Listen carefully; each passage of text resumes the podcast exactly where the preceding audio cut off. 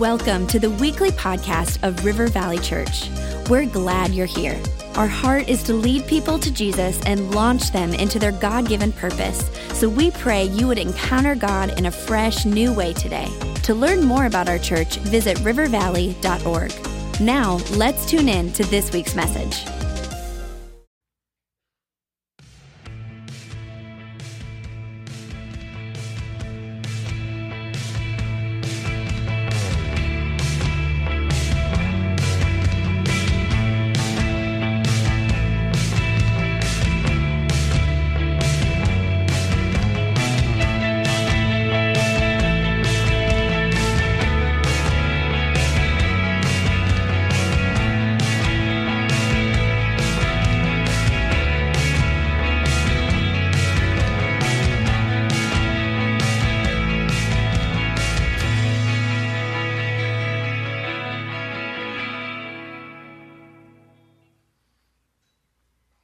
Stop.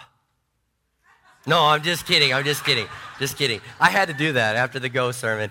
For those of you that weren't here uh, a couple weeks ago in the series, Go Yield Stop, I preached what I believe is the shortest sermon on record. Uh, one word, two letters, that's it. We're asking that Guinness World Record would recognize that as the shortest sermon. And uh, it was fun to do one week, but I have more to say. And uh, we had Pastor Darren uh, fill in when I was gone, and he did the yield sermon. And let me just say, I love that. I love that our church has so many pastors being able to use their gifts and talents. And it's a strength of a large church that we can all use our gifts and talents, and I can be the lead pastor, and others can use their gifts to equip you to do work of ministry. I love that, and so glad that he could fill in.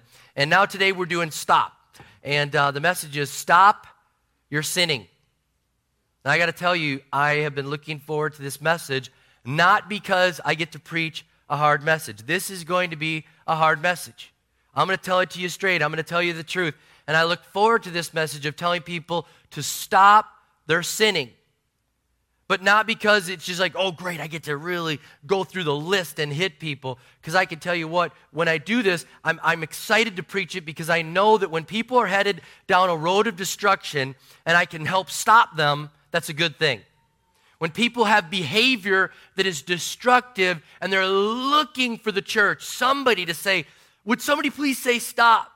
And I can be the one that God uses to say, Stop. I, that excites me, that people will return from the error of their ways and come back. So it excites me. But I got to tell you, it also, I preach a hard message, not in joy, like, boy, I get to hammer people. It's one of those things that it kind of breaks my heart when I do it. And I hope you feel that whenever I preach on a hard message, that it's because my heart is breaking, but I love you enough to tell you the truth. Okay? It's like the two guys that were talking to each other. The one guy said, Well, we fired our first pastor and hired a new one. And the guy said, Well, why'd you fire your first pastor? He said, Well, he'd always preach about hell, and we didn't like it. So they said, Well, what does your second one preach about? And he said, Well, he preaches about hell too. And they said, Well, why do you like the second one and not the first one? They said, well, they both preached the same thing, but the first guy acted like he liked it that we were going there. I don't want to be that way. I don't want to be the one that's like, hey, people that don't know Jesus going to hell. I don't want to be happy about that. I want it to break my heart. I want it to be something that people realize I'm telling the truth, I'm speaking in love. So today I'm talking to you about stop. How many know stop is an important word to learn? It is. I mean, as a kid, you learn that. I mean, parents, you have to teach your kids stop. Uh, how many know when they have the ability to break away from you and they they pull away from your hand, you got to be able to have a tone in your voice that says stop and they know stop, right? Because you could say stop, stop, or you could say stop. And how many know that one? You're like, you know, you got to learn, same word, different tone. And I, I think sometimes the Lord uses that tone, the stop, stop, stop. I'd rather have them just use the light tone.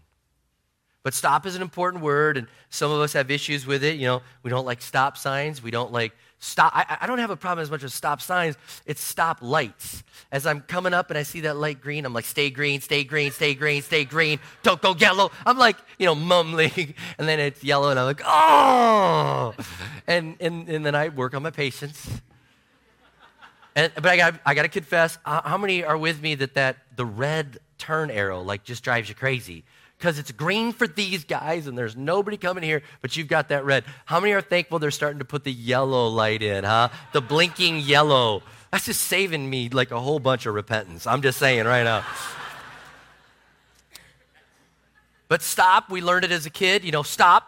You're doing those time tests, you know, like 8 times 8, 64, this is, and you're doing the thing, you're going as fast as you can. Also, they stop, drop your pencils. Oh, stop. Okay, stop. We, we, we learned it as a kid. You want me to stop this car? Pull it over right now? And, you know. All right, so even though you got that in your mind, stop is still a good word. It's a really good word. It's a tough word for us, but it's a good word and it could save your life. And I believe the Holy Spirit is here today telling us to stop. I believe that one of the responsibilities of the Holy Spirit is to tell us to stop. That's one of his responsibilities, and I want to read that to you in John chapter 16, verse 7 through 11. This is Jesus speaking. He's getting ready to go into heaven, and he says this But I tell you that I'm going to do what's best for you. That's why I'm going away. The Holy Spirit cannot come to help you until I leave. But after I'm gone, I will send the Spirit to you. The Spirit will come and show the people of this world the truth about sin and God's justice and the judgment. The Spirit will show them that they are wrong about sin because they didn't have faith in me. They are wrong about God's justice because I'm going to the Father and you won't see me again. And they are wrong about the judgment because God has already judged the ruler of this world. And so Jesus is saying, when I leave, I'm sending the Holy Spirit. And he, he does so many wonderful things in our lives. He empowers us, He gives us peace, He comforts us. Matter of fact, the name for the Holy Spirit, one of them is Comforter. But there's another thing that He does is He convicts us of sin. And Jesus is saying, when the Holy Spirit comes, He's going to be the one that says, that's wrong, stop. That's wrong. And in the book of Acts, right after the Jewish people had just crucified Jesus, the apostles were preaching and the Holy Spirit brought conviction on them, and they knew that they were wrong because they had that conviction. And the Holy Spirit says, Stop to us. He convicts us of our sins. And then He convinces us that Jesus is righteous, that He really did what He said He did. So it's the Holy Spirit convicting us and convincing us that there's judgment ahead of us and we need to repent. And so the Holy Spirit does that. He says, Stop. He says, Stop. He always is whispering and talking and sometimes shouting. But how many know in a world like this that hardly ever talks about sin, people don't even know what sin is? They just don't. You, you, you hardly hear people talk about sin. Matter of fact, when I preach on sin at church, usually that's when I'll get the most emails. Yeah. And you know what it is? It's good emails. People are like, thank you, Pastor, for preaching on sin. We were looking for a church that would preach on sin and would help people to understand that sin is real, that God offers a plan, He gives them grace, and they can live on mission for Him. Thank you for preaching that. I don't even know if everybody knows the definition of sin. And I know some of us say, well, sin is falling short of the glory of God. Okay, that's a good start. But I think in our culture we just don't understand that all the way. Some will say sin is missing the mark that God has set of perfection. That's another good example. Let me add to that. Sin is an immoral act considered to be a transgression or violation against divine law. That means God set up a law, and when we go against that law, when we break the law, we sin. And when we sin, we get separated from God. Another thing that could add to this is a deliberate action, attitude, or thought that goes against God. Because God is here and He's saying, I've got a way that you need to live. And when you fall short of that, you're sinning. And all of us are sinners. It's true. All of us are sinners, but so many people don't even know about sin. I mean, we don't treat it very serious, but we should. Sin is a terrible thing. It separates us from God. And I wish that we understood it better because we just don't talk about it uh, enough. And, and you think about this if you told somebody, hey, you have cancer, and if they didn't know what cancer is, they'd be like, okay, what does that mean? And you're like, no, cancer is terrible. Cancer is destroying your body. Cancer, if you don't get treatment, you're going to die. And then they're like, oh, cancer's bad. And I think in our society, it's almost like you have sin in your life. Okay, what does that mean? No, sin is bad. It separates you from God. It brings spiritual death. You've fallen short of God's glory. He has a plan for you, but that is separating you. And so I think we need to wake up and understand it more. But we've, de- we just degraded it and downgraded it where it's no big deal. Yeah, I sin. Oh, well, And we become so desensitized to it that all of a sudden we start to say, well, I don't care. I'm going to sin because it feels good. And I don't care, even if it's wrong, I'm going to do it. And then we desensitize a little more and we say, I want it even if it hurts me. And then people say, I'm going to sin even if it hurts other people. I'm going to sin. And then it gets sad because people get to a point, I'm proud of my sin. I'm bragging on my sin, and I want you to call my sin good. That's the society we live in. And we have one video that we have never used in the history of our church. We went to Las Vegas and we shot three videos. I preached a whole sermon in Death Valley, and then I preached a little intro video at the wedding chapel where Britney Spears got married. And I said, marriage needs to be more than a 24 hour thing, you know. And then we did a little man on the street thing. So we had this wash away your sin soap, and we're walking down the street, and we're trying to see if we can do the video, and, and we're like, hey, real quick, what do you think of this soap? And they're like, woo, I hope it works because I'm a sinner. And they're mugging for the camera, put me on there, big sinner, woo. And I just thought, yeah, we're not using that. All right, you know. That's the world we live in. It's a law of psychological acceptance. Let me read this for you. It says, When we in our minds, we habitually tolerate sin, our senses become dulled, thereby diminishing our ability to discern good from evil. Consequently, when faced with choices between the two, we may well choose evil over good without the slightest awareness of our sin or tinge of conscience. Think about that. We've, we've so accepted sin sin that would shock people years ago has become so normal that it doesn't even bother us. We don't even feel a tinge inside because we've so normalized sin, and people are just like, I am happy about my sin. I don't even think there is sin, and if there is, I'm happy about it. Now, we've got to learn how to live in a world and help people understand what sin is. And I think we need to realize that the world doesn't like it when we shout at them. How many know what I'm talking about? You know, used to be culturally, preachers, all of them would go up in the pulpits and preach against sin, and it was just every week, you know, something was about sin. Matter of fact, I was watching old Billy Graham uh, things, and he's up there, he's like, You are going to hell. Jesus offers a way. Your sin has separated you, eternal damnation. And he's doing that, and I'm just like, I wanted to get saved again, you know? And he's like pointing at him and shouting, and I was like, wow. Now people would be like, shh, Billy, could you bring it down a little bit? tone it down a little bit. We don't need to do that. So they don't like it when we shout at them, but they're accepting our talk to them. And they'll accept a whisper. But I don't think they're hearing our whisper very well. And so if the Holy Spirit's going to use us, we're going to have to learn to talk in a non threatening way like that, not yelling, but being able to bring a conviction with sin to bring the truth. Do you know that the Bible gives us lists of sins? Okay? Now, I won't read all the lists, okay? But I just want to read one short thing. Paul is helping the church here in Galatians chapter 5, and he's trying to help them understand what sin is. And so in Galatians chapter 5, he says this People's desires make them give in to immoral ways, filthy thoughts, shameful deeds. They worship idols, practice witchcraft, hate others, and are hard to get along with. People become jealous, angry, and selfish. They not only argue and cause trouble, but they are envious they get drunk, they carry on at wild parties, and they do other evil things as well. I told you before, and I'm telling you again no one who does these things will share in the blessings of God's kingdom. So Paul's given us a list, and there's lists. How many know when you read the Bible, you'll see the list? And the Holy Spirit will give you a whisper. That's for you. And you have a choice to just change the page or hear the truth. Now, I believe the Holy Spirit all throughout history has whispered and talked and shouted. And one of the examples of shouting was when God would use prophets.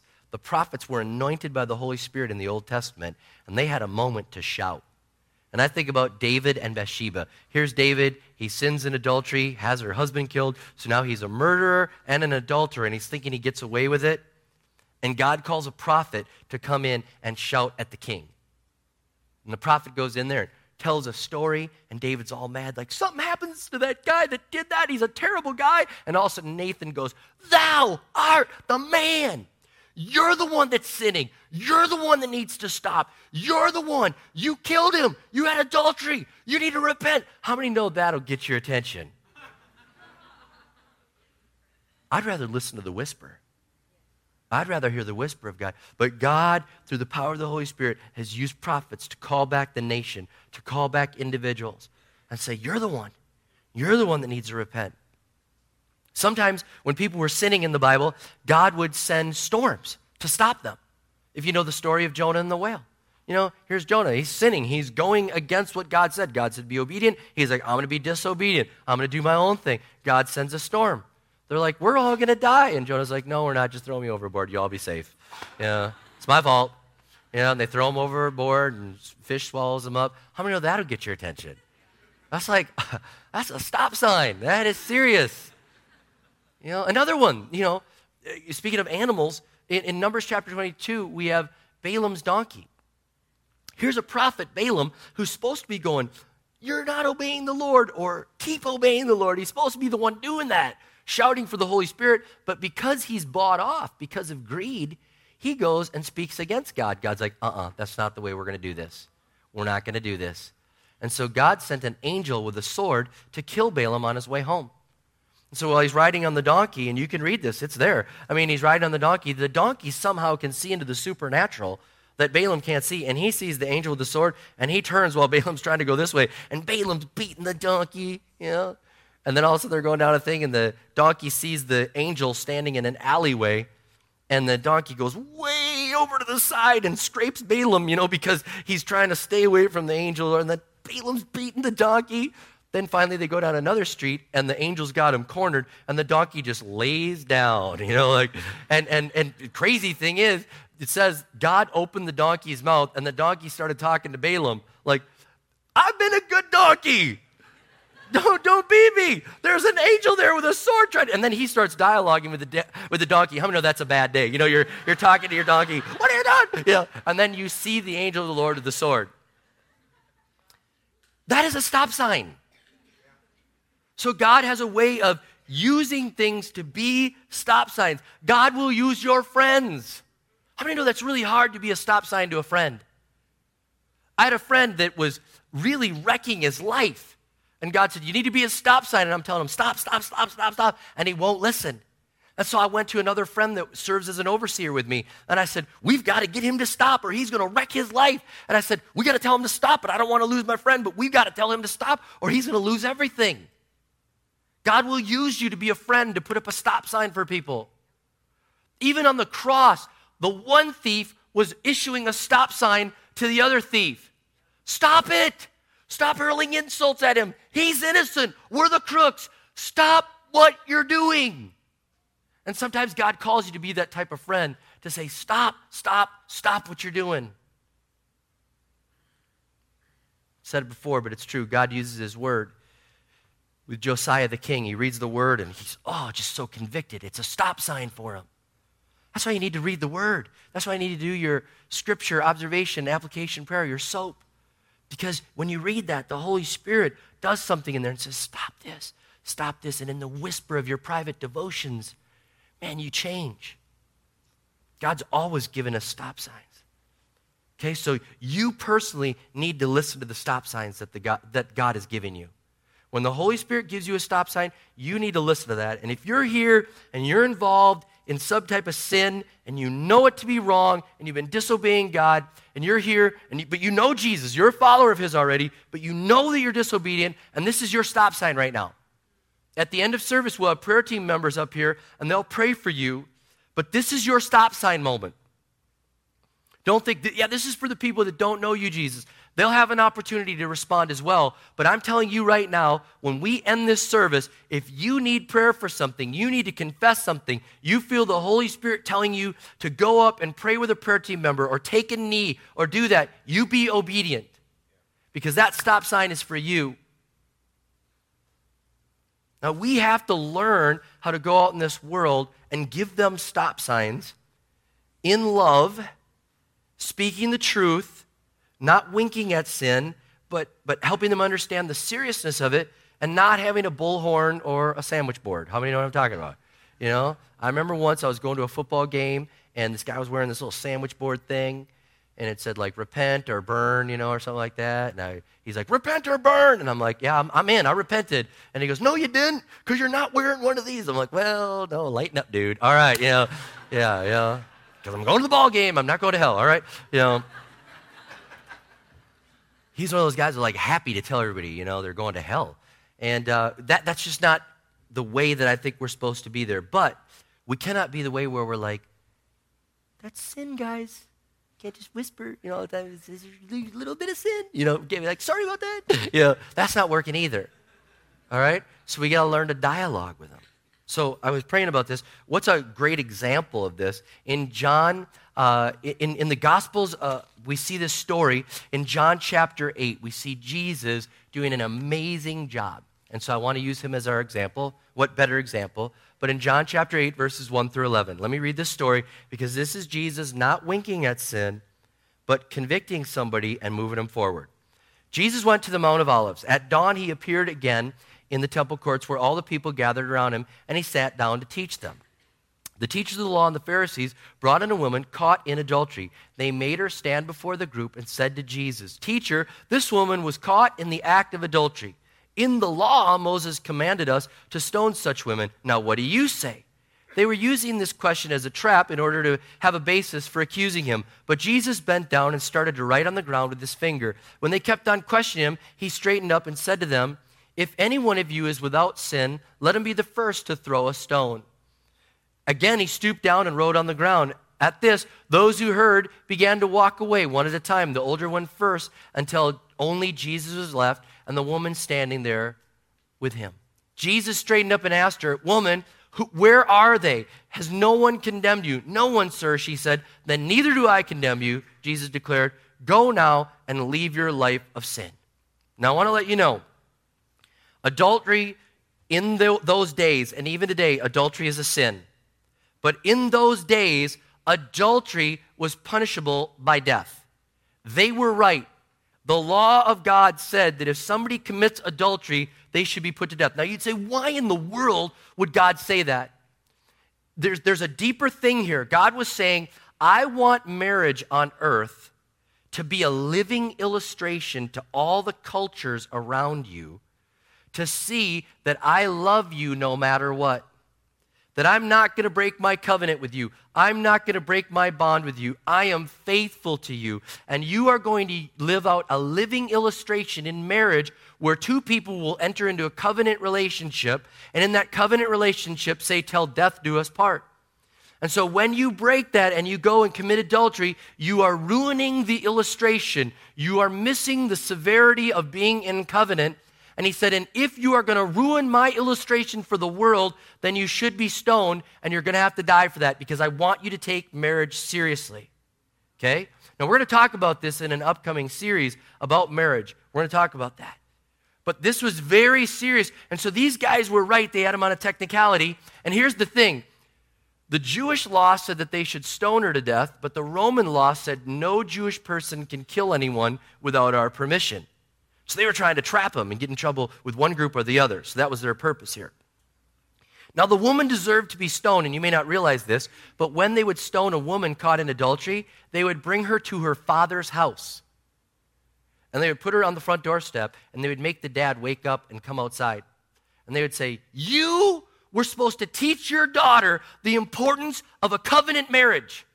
You were supposed to teach her that God wanted this to be a living illustration, that He doesn't approve of adultery, and you didn't do a good enough job preparing your daughter for the real world, and she committed adultery, and now she's to die in front of you. Pretty serious stuff. If you're a dad here, take that charge. It's your job to raise your children in the ways of the Lord. They would take the man and they would say, The man caught in adultery, they would bury him up to his waist in dung. Okay, they'd bury him in this dung, and then they would wrap a towel around his neck and strangle him so he'd die and then collapse in the dung. And then when his family came to get him, they'd have to dig him out of the dung. And they were saying, Your man here is worthless. He's like dung to us because he doesn't understand the seriousness of marriage. I'm really glad we're just living in a different age right now, right? You know, okay. Thank God for grace and that we don't do that anymore. That doesn't happen. But you see the severity of this. And notice this there's no man in this situation. They caught the woman, but not the man, because this was a setup. So Jesus bends down and starts writing in the sand. And just so you know, the word that he used for writing in the sand that the Bible gives us means that he was writing a list of accusations.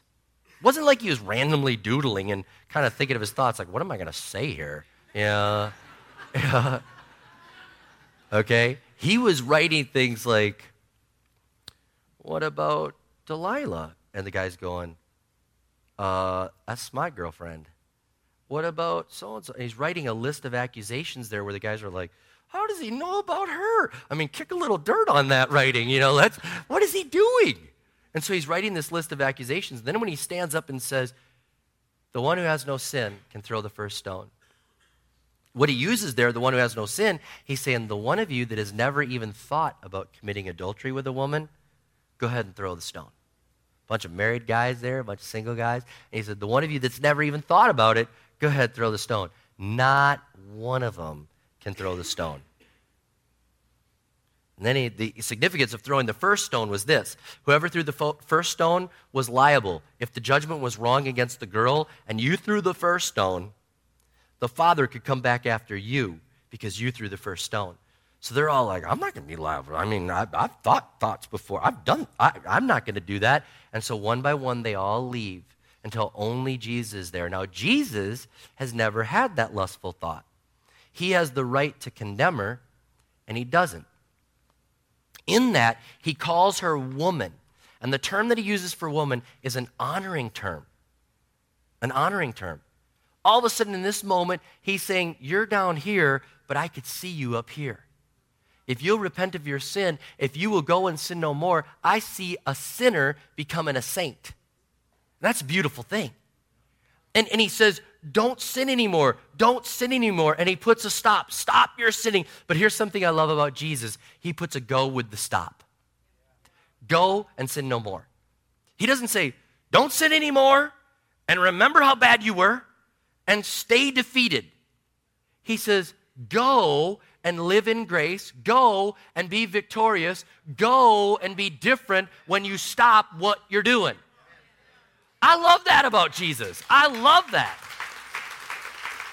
And, and, and every stop that we do to this world should come with a go.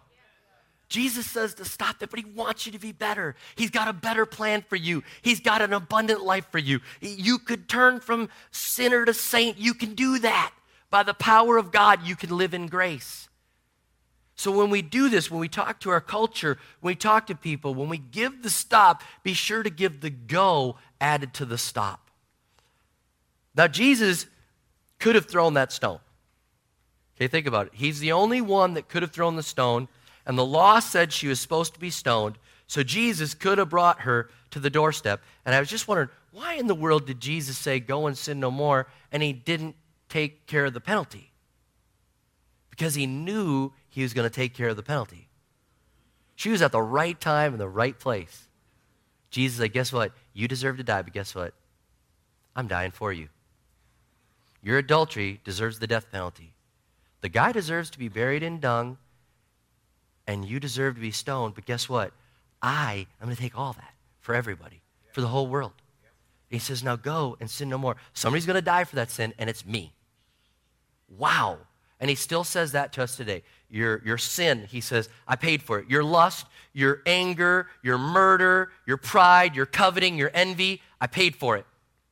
Your adultery, your jealousy, your astrology, your lying, your gossip, your profanity, your greed, I paid for it. It all deserves to be punished.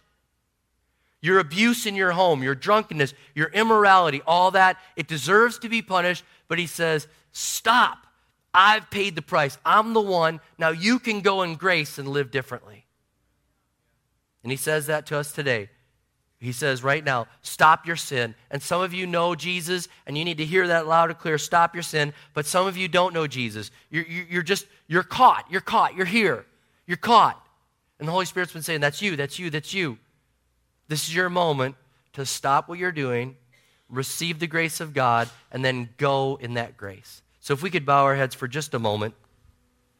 with every head bowed and every eye closed, and I'm even speaking to people that are watching this online or on uh, the TV. This is a moment that the Holy Spirit's saying, Stop, stop, stop. And you've heard the truth. You've heard that your sin has separated you from God. But the great news is Jesus Christ died for your sins so you could be forgiven.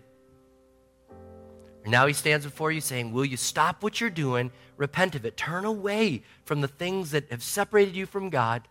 Turn towards him and go in this grace. He says, I'll forgive you.